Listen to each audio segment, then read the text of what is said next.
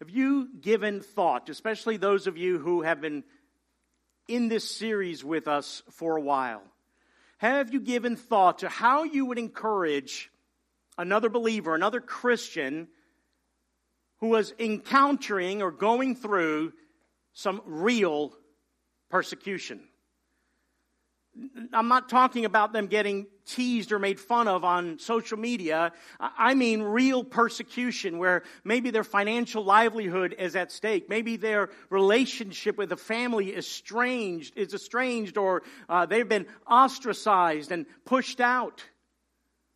Maybe they're facing a real threat of torture and punishment or maybe even paying with their lives for their faithfulness to Jesus Christ.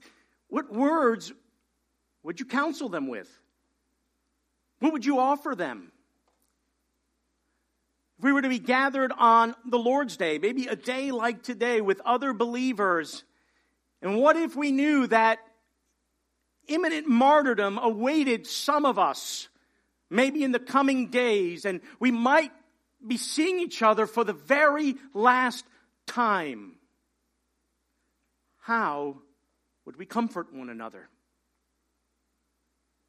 How would we encourage one another? I've been thinking about that at length. And, and, I think through our time in Revelation, we've seen lots of words of encouragement. Lots of things to comfort one another with and remind ourselves of that in the midst of all of this, look what God is doing. Look how God is preserving His church and look at the final outcome of all things.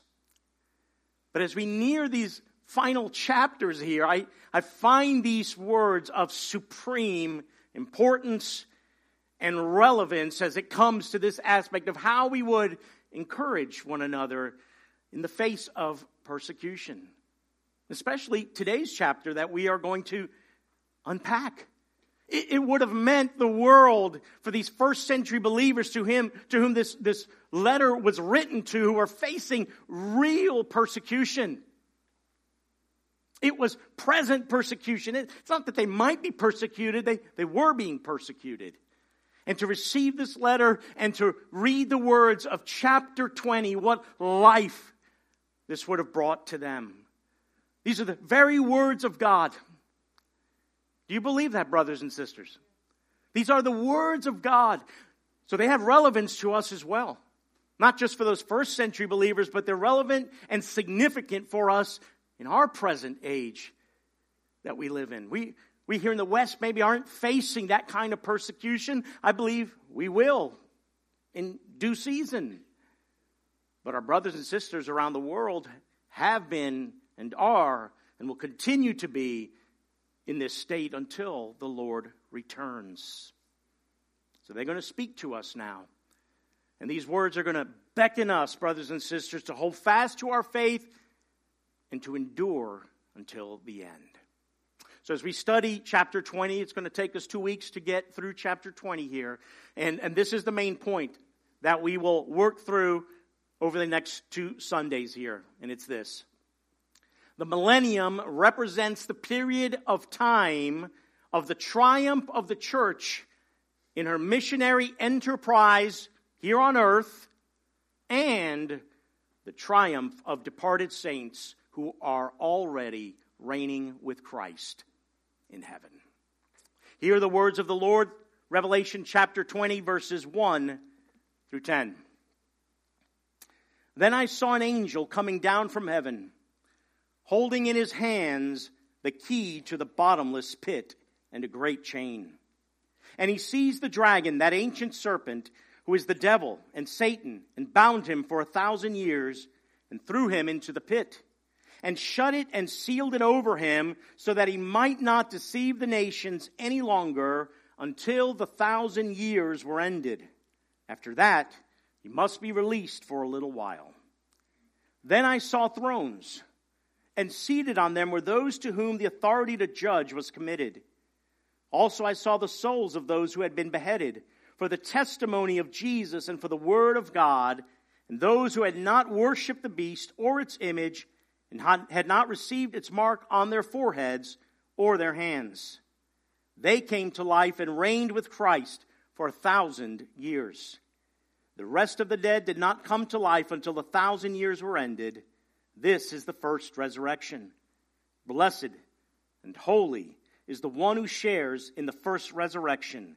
Over such the second death has no power, but they will be priests of God and of Christ, and they will reign with him for a thousand years. When the thousand years are ended, Satan will be released from his prison, will come out to deceive the nations that are at the four corners of the earth, Gog and Magog, to gather them for battle. Their number is like the sand of the sea. And they marched up over the broad plain of the earth and surrounded the camp of the saints and the beloved city. But fire came down from heaven and consumed them. And the devil who had deceived them was thrown into the lake of fire and sulfur, where the beast and the false prophet were, and they will be tormented day and night forever and ever. These are the words of the Lord. Now, we are getting to a portion of Scripture here uh, that is subject to a variety of interpretations. In this very room, there are us here that are here today listening to this who maybe hold differing views as it relates to the millennium.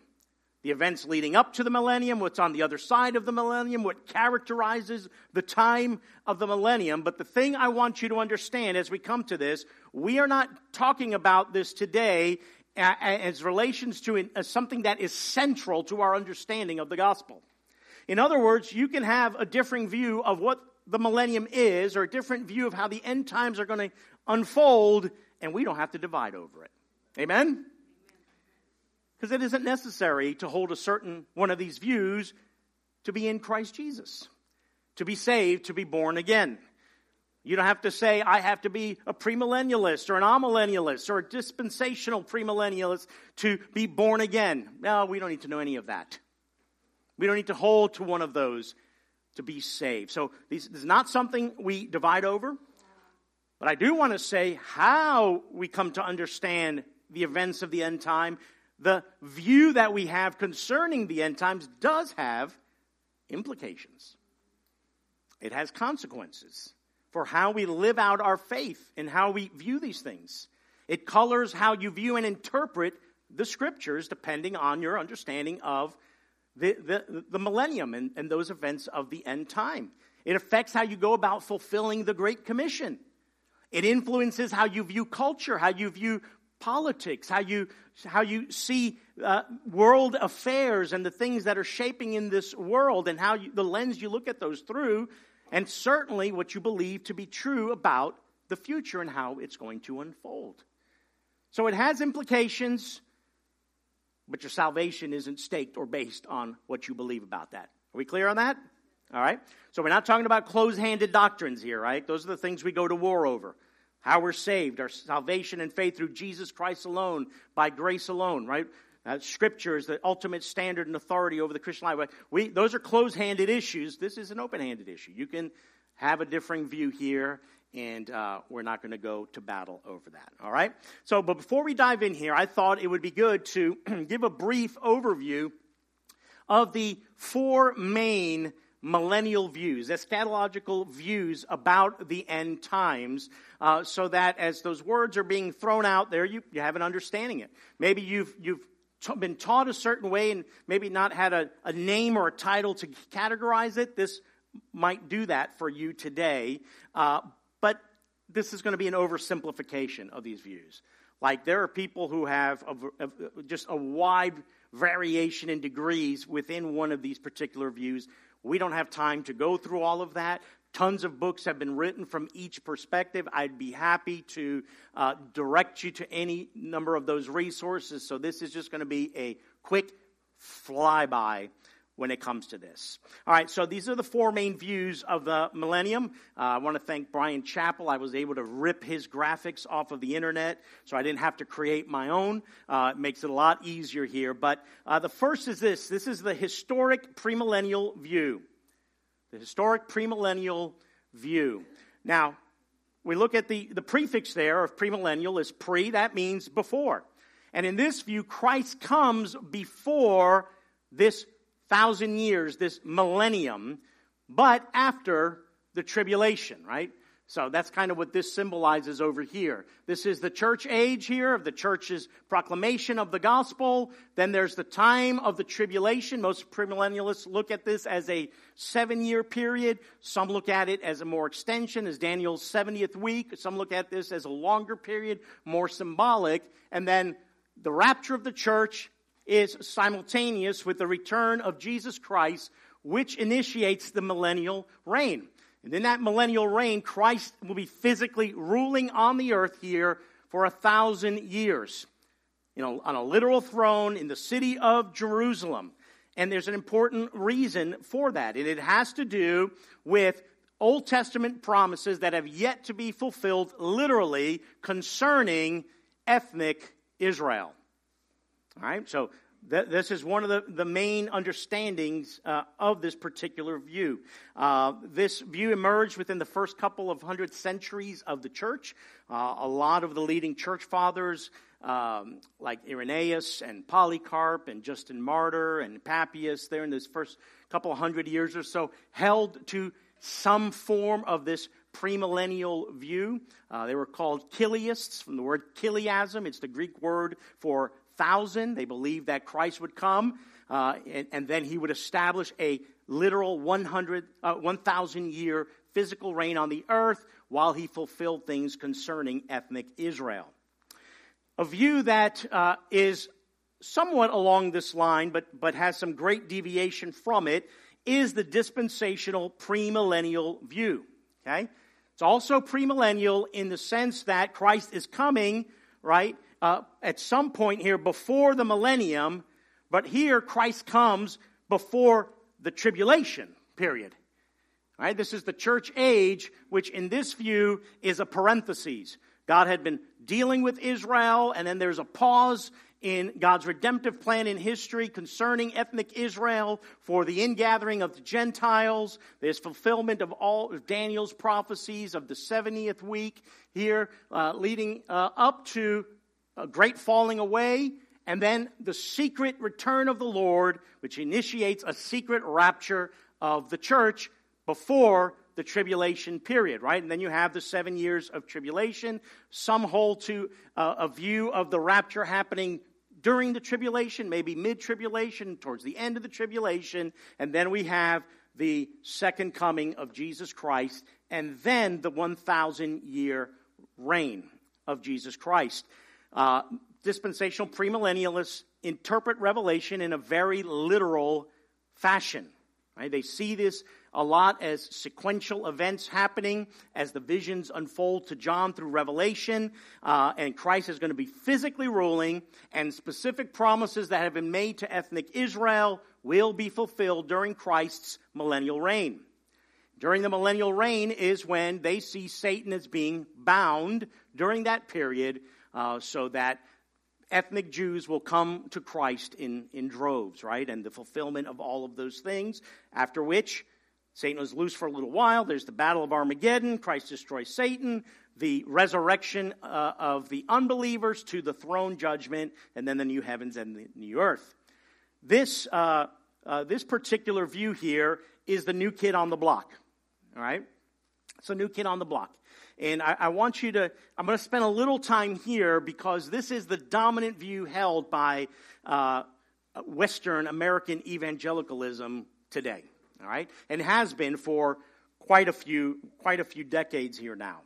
Um, in fact, you might be surprised to know that this view was not widely taught in the church at all prior to the 1800s, whereas premillennialism dates back to the early church. The next view that we're going to look at here in a few moments, amillennialism, uh, was a view held all the way back from around the third century forward. Many of the reformers held to that view. This is relatively new, less than 200 years. And you might be surprised to know that because if you came up in the church systems that I did, this is kind of all that you were taught concerning, to, concerning this. Now, uh, dispensationalism, dispensation means ages. Uh, and this particular uh, method of biblical interpretation sees God's redemptive plan unfolding through seven successive dispensation or ages, where God would reveal a little bit more about his plan. Your first was innocence, right? Uh, from Adam to the fall.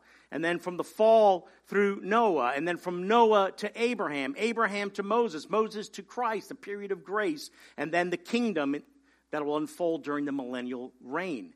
And through that, God was showing how he was going to redeem uh, Israel and the Gentiles. In this particular view, there is a radical discontinuity between Israel and the church. They are not the same. A dispensational premillennialist will look at the scripture and read Israel and Revelation and say, ah, that's ethnic Jews. In fact, they don't even see the church in most of Revelation, especially in these time frame here. The church has been gone here. All of this now is concerning God's dealing with Israel in this particular view. Now, this view was first developed as a system of biblical interpretation in the early 1800s by a Plymouth Brethren preacher, John Darby. You may have heard the name. He systemized his teaching, put it together, began to, to teach that in different places, and it was picked up by, the, uh, by a man by the name of C.I. Scofield, who was compiling a study Bible. And so he incorporated Darby's dispensational teaching throughout the reference notes that he was putting together, and his Bible was published in 1909, its first publication, called the Scofield Reference Bible. Some of you might have that. Even to this day, I had it up till probably about 15, 20 years ago. I had an edition of the Scofield uh, Reference Bible. Now, the accessibility of this particular study Bible uh, to the common man who now had something with notes to kind of understand the scripture, right? It didn't have to be very educated now to understand certain of these things, uh, caused the teaching of dispensationalists to spread quickly throughout the United States.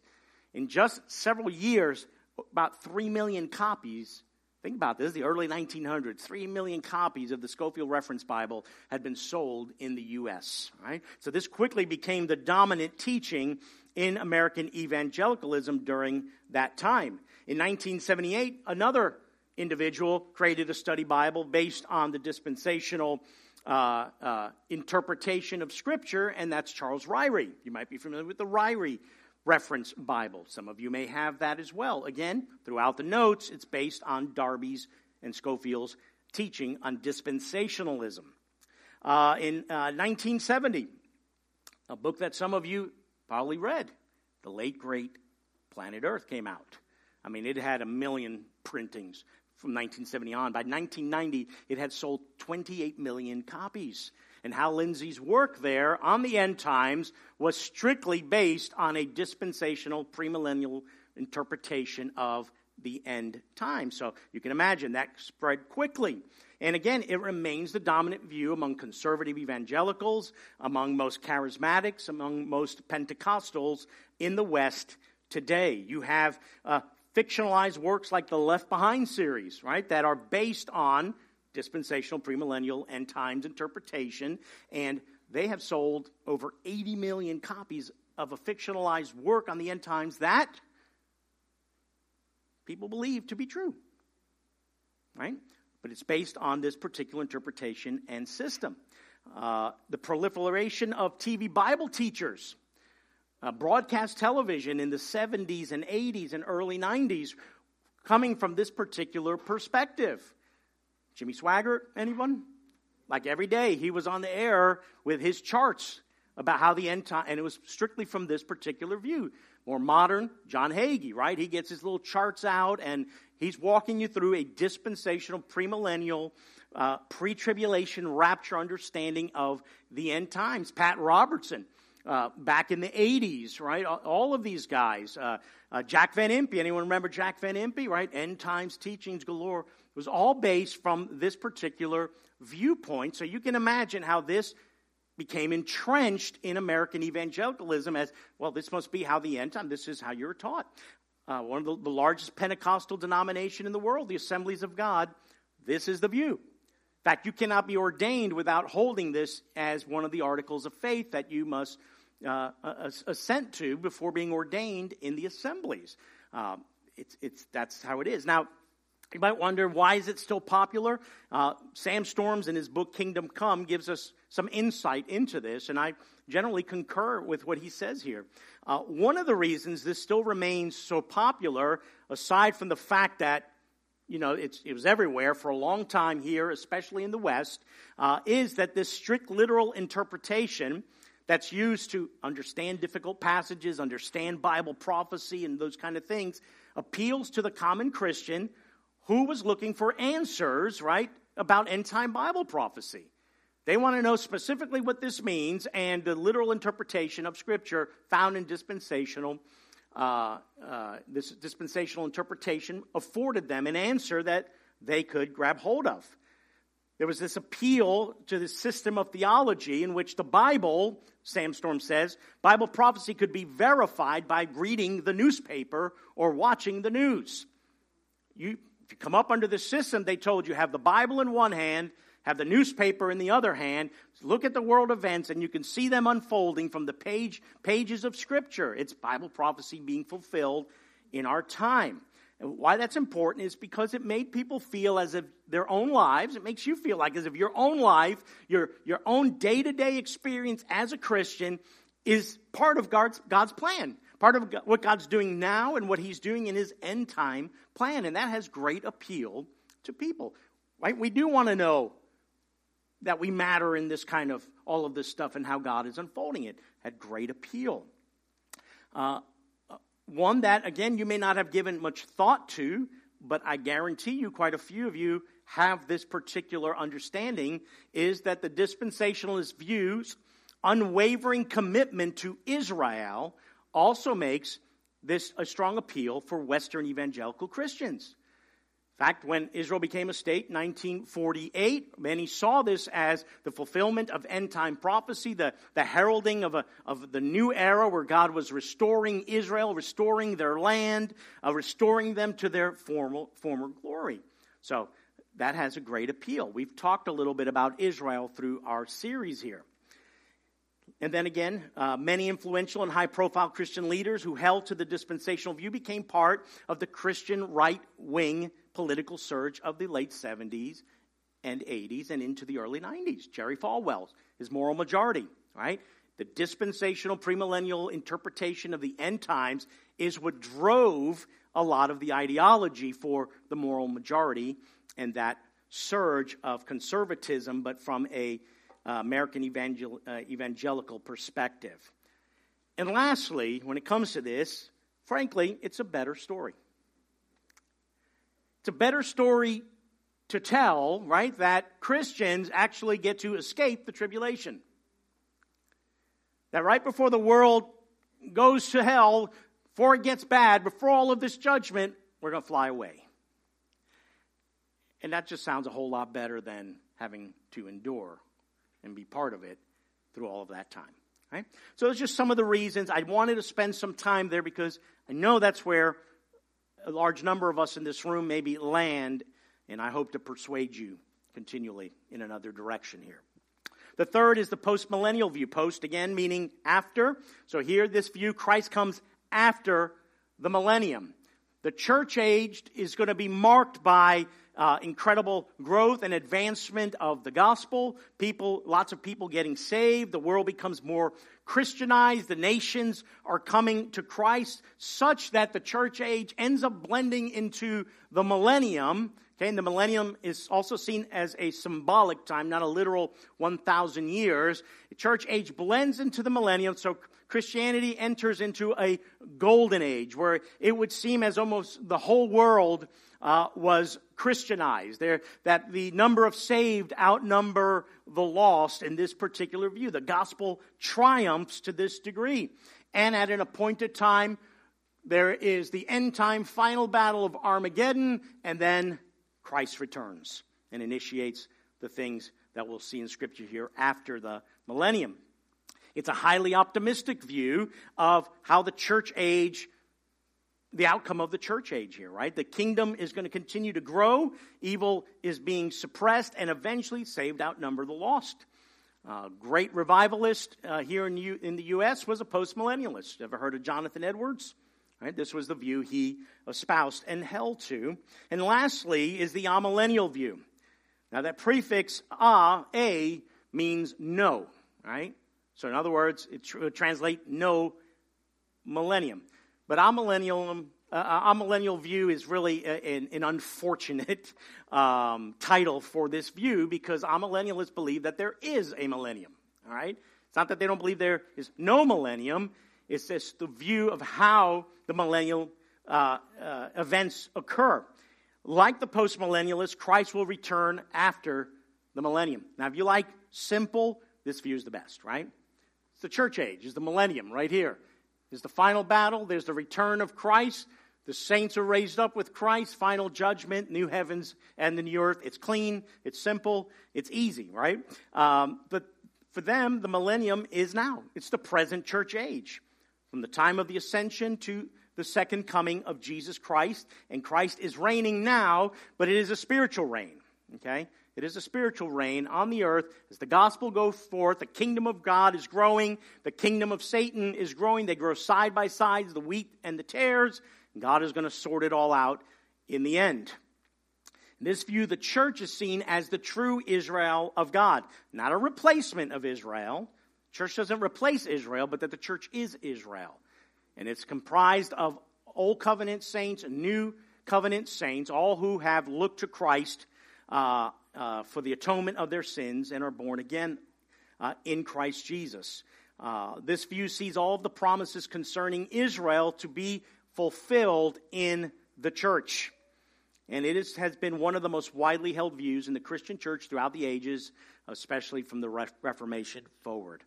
Those are the four main views. Now, there's a lot of nuances in any of these particular views. You might have a different way of seeing some of those things, but this is what they are.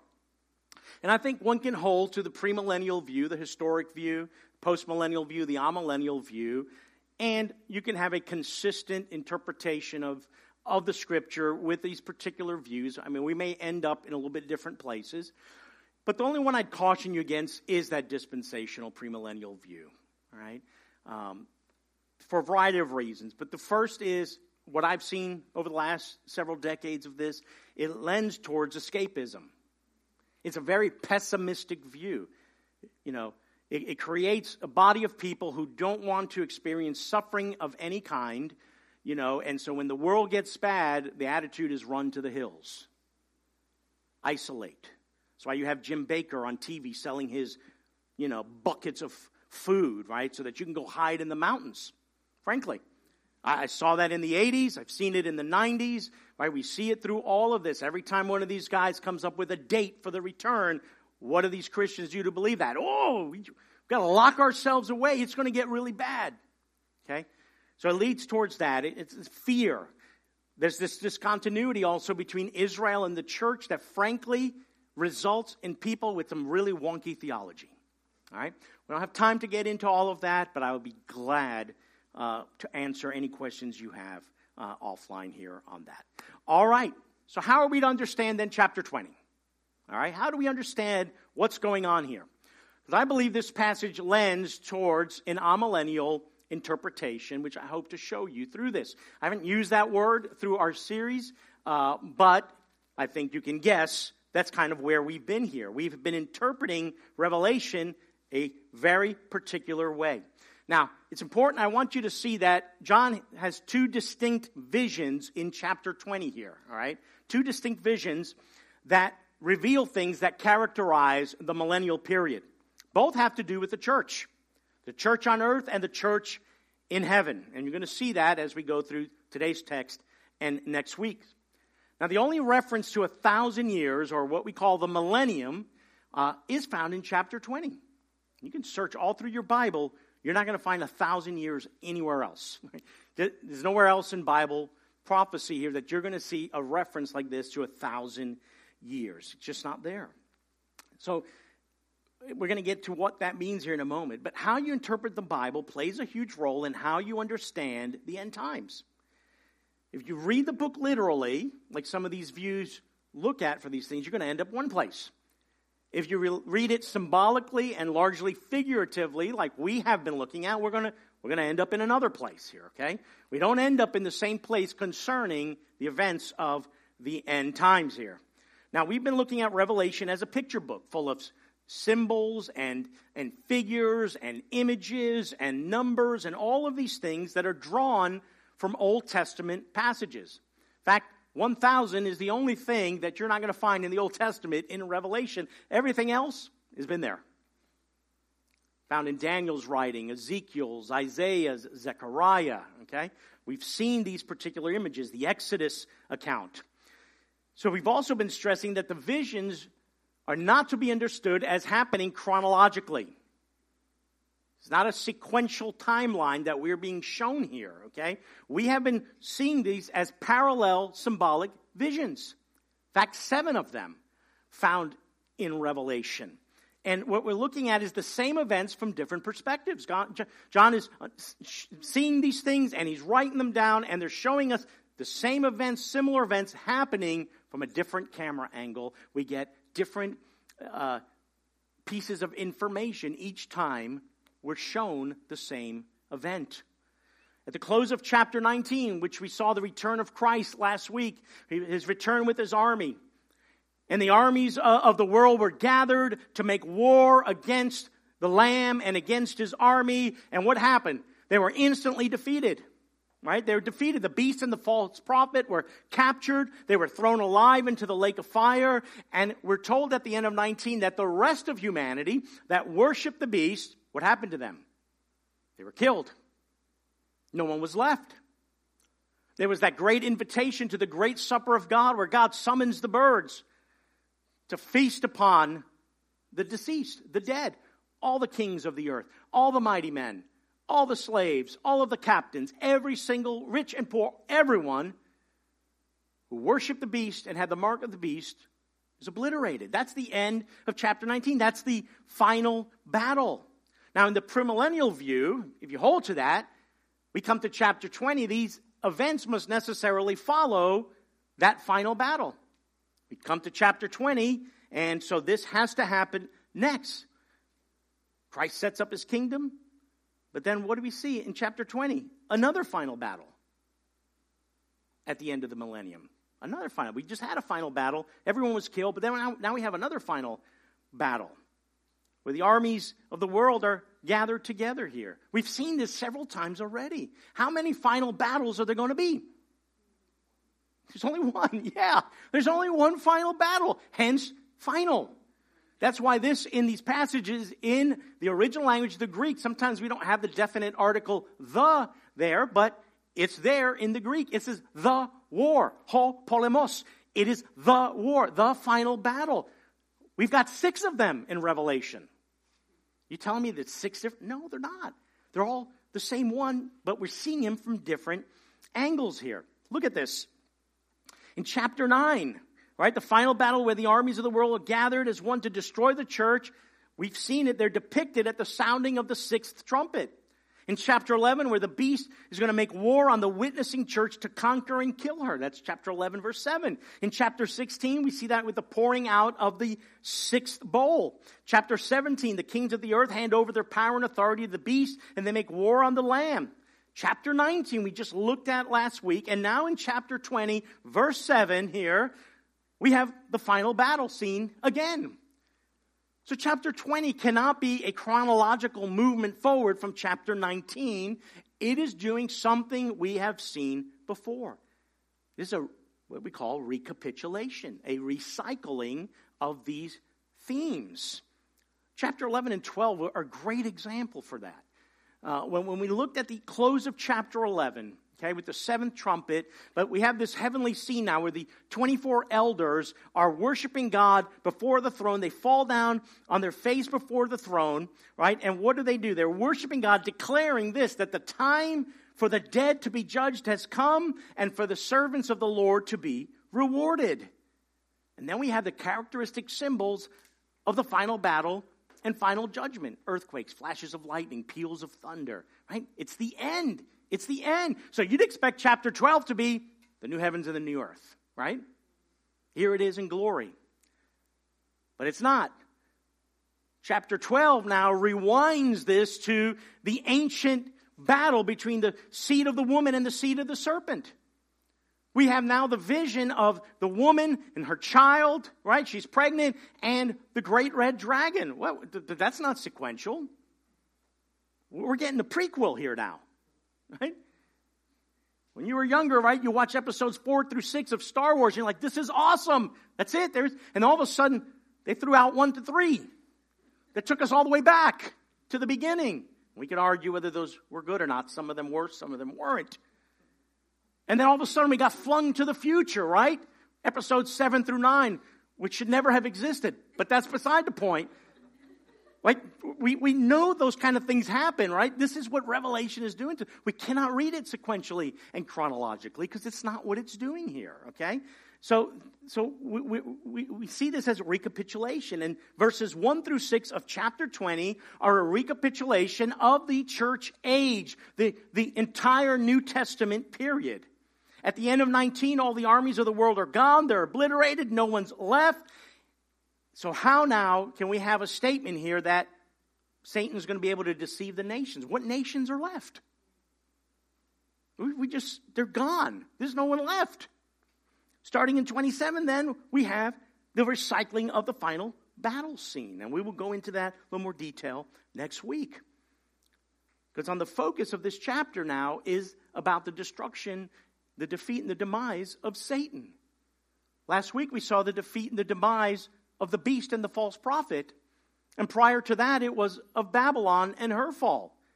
Each one of those was introduced in that order the great red dragon, Satan, the beast and the false prophet, and then Babylon, and now they are exiting the stage of history in reverse order. Babylon's fallen. We saw then the demise of the beast and the false prophet. And in chapter 20 now we see the defeat of God's, of of the ultimate enemy of God and his people, right? This great red dragon, all right? So this is what's happening here. Uh, I just want to lay that foundation so that we are clear on what's taking place and we don't get thrown by this kind of stuff here. This is apocalyptic literature. That's its genre. It's not easy. It's a lot of symbols, and this is why you need to know the Old Testament, right? Because then it makes a little more sense. All right. So, what are the things that characterize the millennium? We're going to answer three questions. The first I'll answer really quick because we've already answered it. When does the millennium occur? We're going to also look at what is meant by Satan being bound for 1,000 years and what does it mean for the saints to come to life and reign with Christ for a thousand years? And we'll look at that third question next week, right? So we're going to see three glorious truths in this chapter, two of which we will uh, look at today that illustrate the glorious truths presented to us in this millennial period. All right, so when will the millennium occur?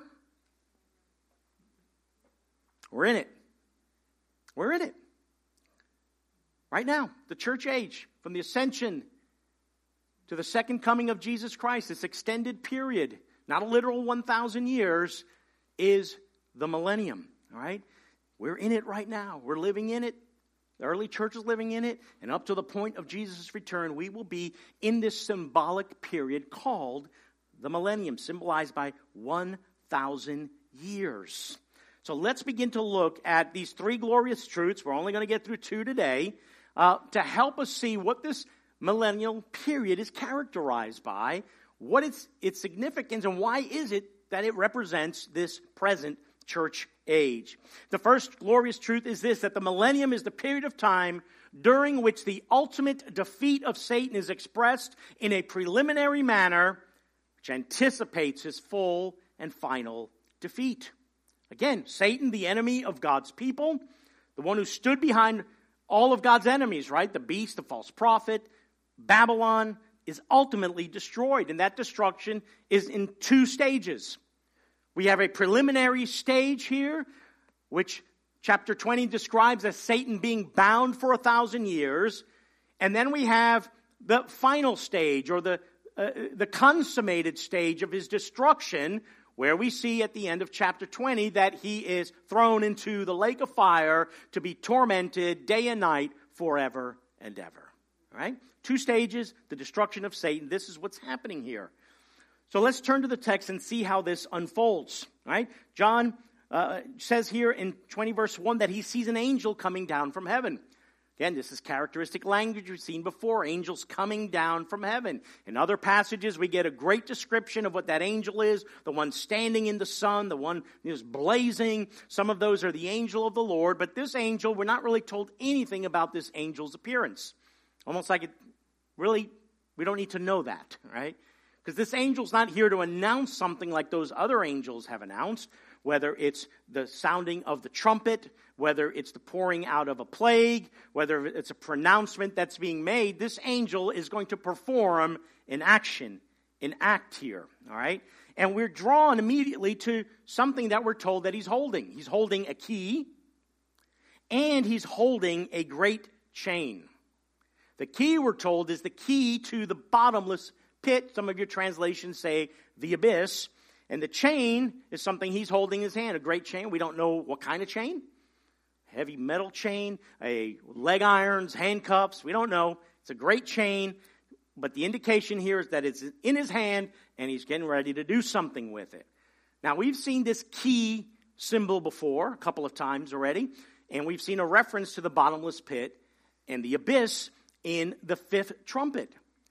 In the fifth trumpet blast, we see a star fallen from heaven and this star was given the key to the shaft of the bottomless pit, and he opens it, and a demonic, you know, locust like horde comes out of there, we're told. A lot of, of smoke and sulfur and, and darkness, and these go out to torment the inhabitants of the earth, unbelievers. Okay? Uh, so th- that's what we see in the fifth trumpet.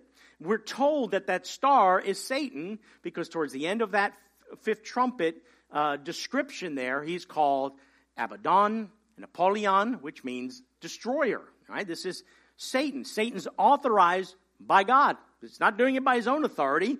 God sovereignly authorized, designates him to release these tormenting demons. And there's that reference. He has a key, all right? So the key is a symbol of some type of authority, all right? He's exercising an authority here. But the bottomless pit is, is the abyss. It's a place where demonic beings are confined until the time of their final judgment, where they'll be cast into the lake of fire. In verse 2, now we see what the angel does here. The action he performs is to seize the dragon. He's also called the ancient serpent, the devil, and Satan, right? John uses the same fourfold descriptions of our enemy just like he's used them before. We've seen these names before. We immediately know who he's talking about. The dragon, is Satan. He's the devil, he's the ancient serpent. He's a ferocious dragon. He deceives the whole world. He's a slanderer and accuser of the saints. Yet listen, for all of Satan's power, all of his fury, all of the terror that he can evoke, we have an unnamed angel now. We're not told anything about him, but just seizes him and renders him impotent. Seizes him and casts him into the bottomless pit, seals it up, shuts him in eh, for a thousand year period here. Again, we're, we're just through these, these images here given a picture of the display of the sovereign greatness and power of God. Who's Satan? Uh, you, angel. You just seize him, you know, and throw him in the pit, right? Nothing. It's, and I want you to see that because of, of the language here. It's just very casually stated there. This is what he does. He sees them. Just like at the end of chapter 19, the great battle, the armies of the world are arrayed against the Lamb to destroy the church once and for all. And all we see is, and the beast and the false prophet were captured and thrown in the lake of fire. no shots were fired. There's no battle. There's no war. There's no skirmish. It's over in an instant, right? And that's the picture we get here. Now it says he was bound for a thousand years. Again, not a literal thousand years. It's symbolic, okay? Like all of the numbers in Revelation are symbolic. We've seen that. Seven heads, ten horns, seven spirits of God, 144,000 sealed servants of God, innumerable multitudes in heaven. On and on, we see these numbers and they mean something. They symbolize something here. And a thousand, right, is, is 10 to the third power. It's, it's 10, the number of fullness and completeness that's used there. 10 times 10 times 10. It's just giving us an indication here that this is an extended period of time. It's a fullness of an extended period of time that is going to accomplish something in God's plan and, and purposes that are going to unfold in human history. And the clues that we're to take this symbolically and not literally are right there in the text, just by what we've read.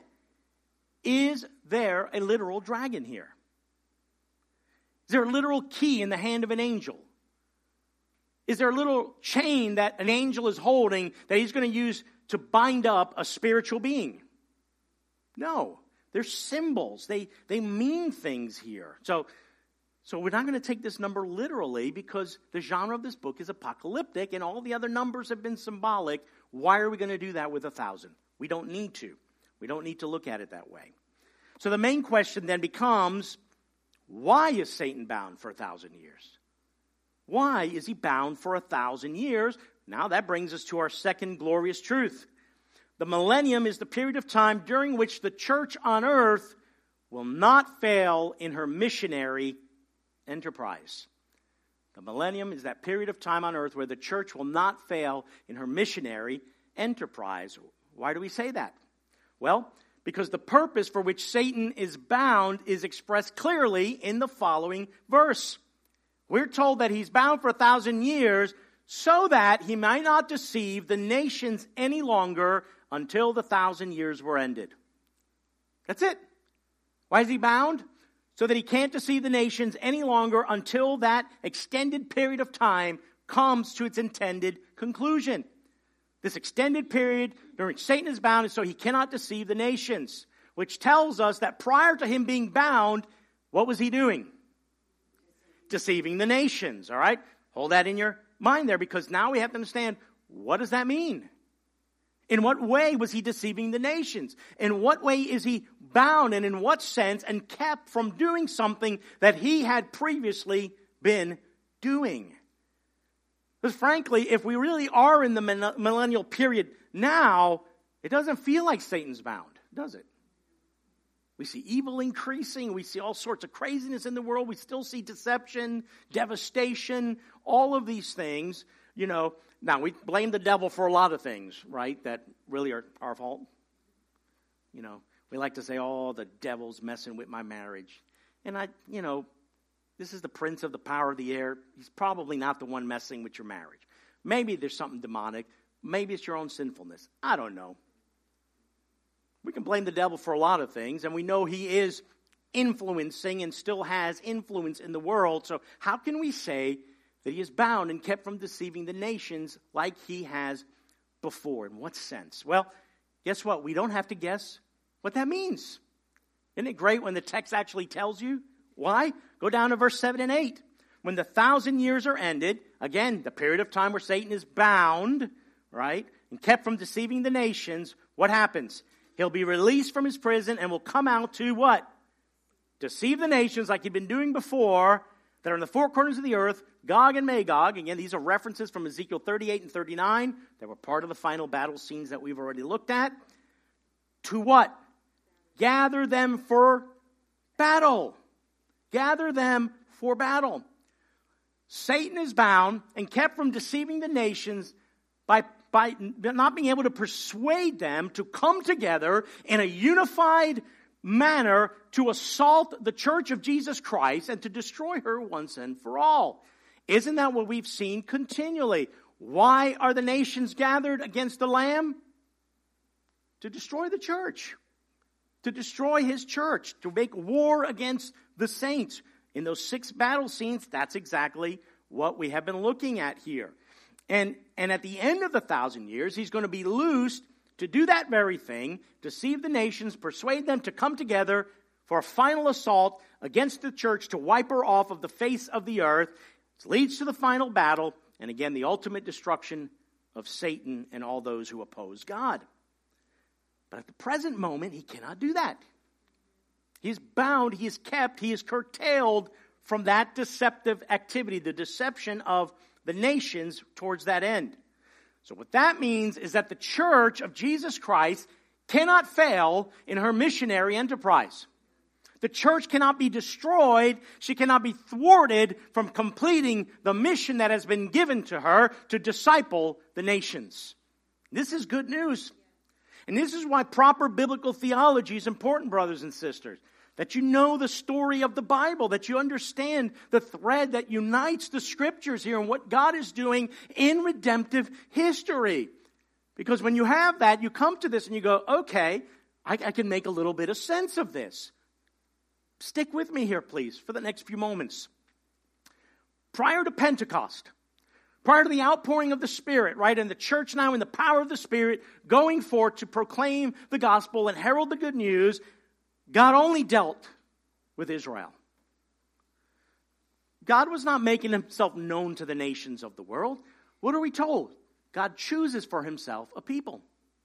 He chooses for himself Israel, a nothing nation, a nobody people with nothing to offer him, but just because he sets his affection on them, his love on them, and he chooses to deal with them. He chooses them. He says he's going to be their God, right? He, he protects them through their sojourn in the wilderness. He makes promises to them of, of a land that he's given to them, the land of Canaan. He gives to them His law. He reveals to them His nature and His character. He tells them that it's through you that the Messiah is going to come into the world. Israel is to be a light to the nations. But what marked the rest of humanity during that time? If he's only dealing with Israel and not dealing with the nations of the world, what did, what did that look like? Well, what marked the rest of the world throughout all of that time of human history was an engulfing spiritual darkness. That's what marked and characterized the nations of the world. These nations were filled with, with idolatry and paganism. Right? We read that over and over again in the Old Testament. This is why God found those practices detestable, but God was only working with Israel. God was only dealing with Israel. God was only revealing himself to Israel. All of the nations of the world, with the exception of Israel, were shrouded in a thick veil of darkness and deception, but God promised that that would change. Right? So we have biblical promises and prophecy like Isaiah 9, holding forth this great promise that the child who will be born, the Messiah, said of him, the people who walked in darkness have seen a great light. Those who dwelt in a land of deep darkness, on them has a light shone. See that terminology? Land of deep darkness. That's what characterized the nations of the world. And God is saying a light is going to come to them. John declared in his gospel that Jesus was, was the true light which was coming, who gives light to everyone. Remember that scene where Simeon holds little baby Jesus on the eighth day when he's presented in the temple? What does he declare as he's blessing God? He says, My eyes have seen your salvation, a light for revelation to the Gentiles. Who are the Gentiles? Not Israel, right? Everybody else, us, right? Satan had deceived the whole world, blanketed the whole world in darkness, but now the undeceiving of the nations was beginning with the coming of the Messiah. Light pierces the darkness. When? Well, in Jesus' ministry, we begin to see what? Gentiles coming to faith. And he was sent for the lost sheep of Israel, but what, what do we see? The Magi, right? When they come to Jesus, these were not, these were Gentiles. The Roman centurion, the Syrophoenician woman, right? Like this is starting to break out over here all of a sudden in Jesus' earthly ministry. We come to Pentecost and you have people from every nation, right, of the empire. They're gathered in Jerusalem for the Passover. And now the Holy Spirit just breaks out upon his church and they hear the mighty works of God, the, the, the marvelous deeds of God being proclaimed and heralded in their own language, right? People are getting saved and these people scatter back out to their, to their peoples to bring the good news, right? The gospel begins to go forth. You have Paul, an apostle of the Lord, who now becomes an apostle to the Gentiles, right? He's preaching to all these Gentile nations in Asia Minor and throughout Europe and all of these areas, right? Powerful stuff is happening. Uh, and uh, while he's preaching in Iconium there in Acts chapter 14, he declares this that the gospel, uh, uh, the gospel that in past generations, God allowed all the nations to walk in their ways. But he's not allowing that any longer. This is the good news he's bringing.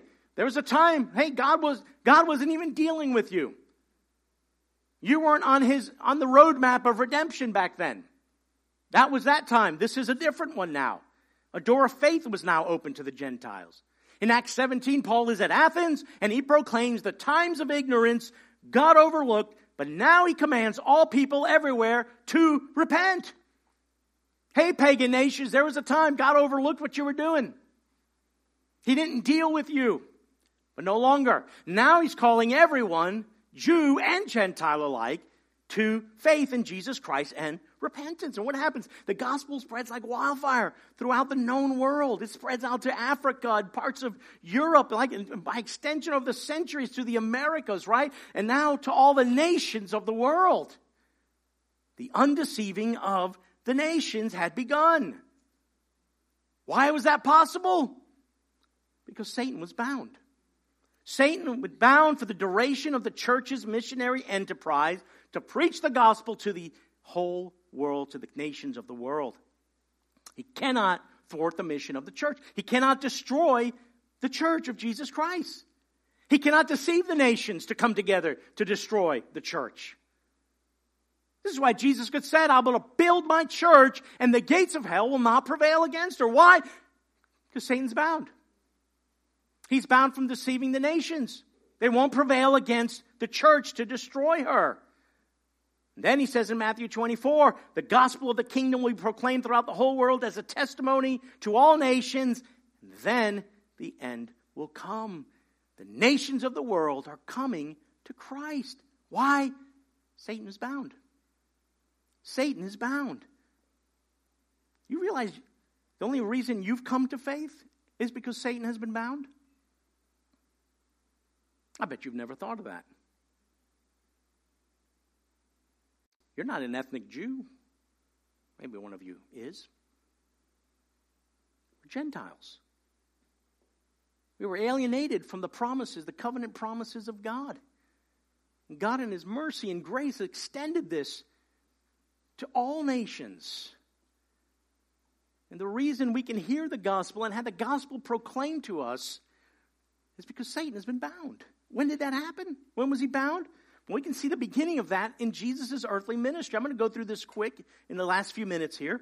So hang on with me, all right?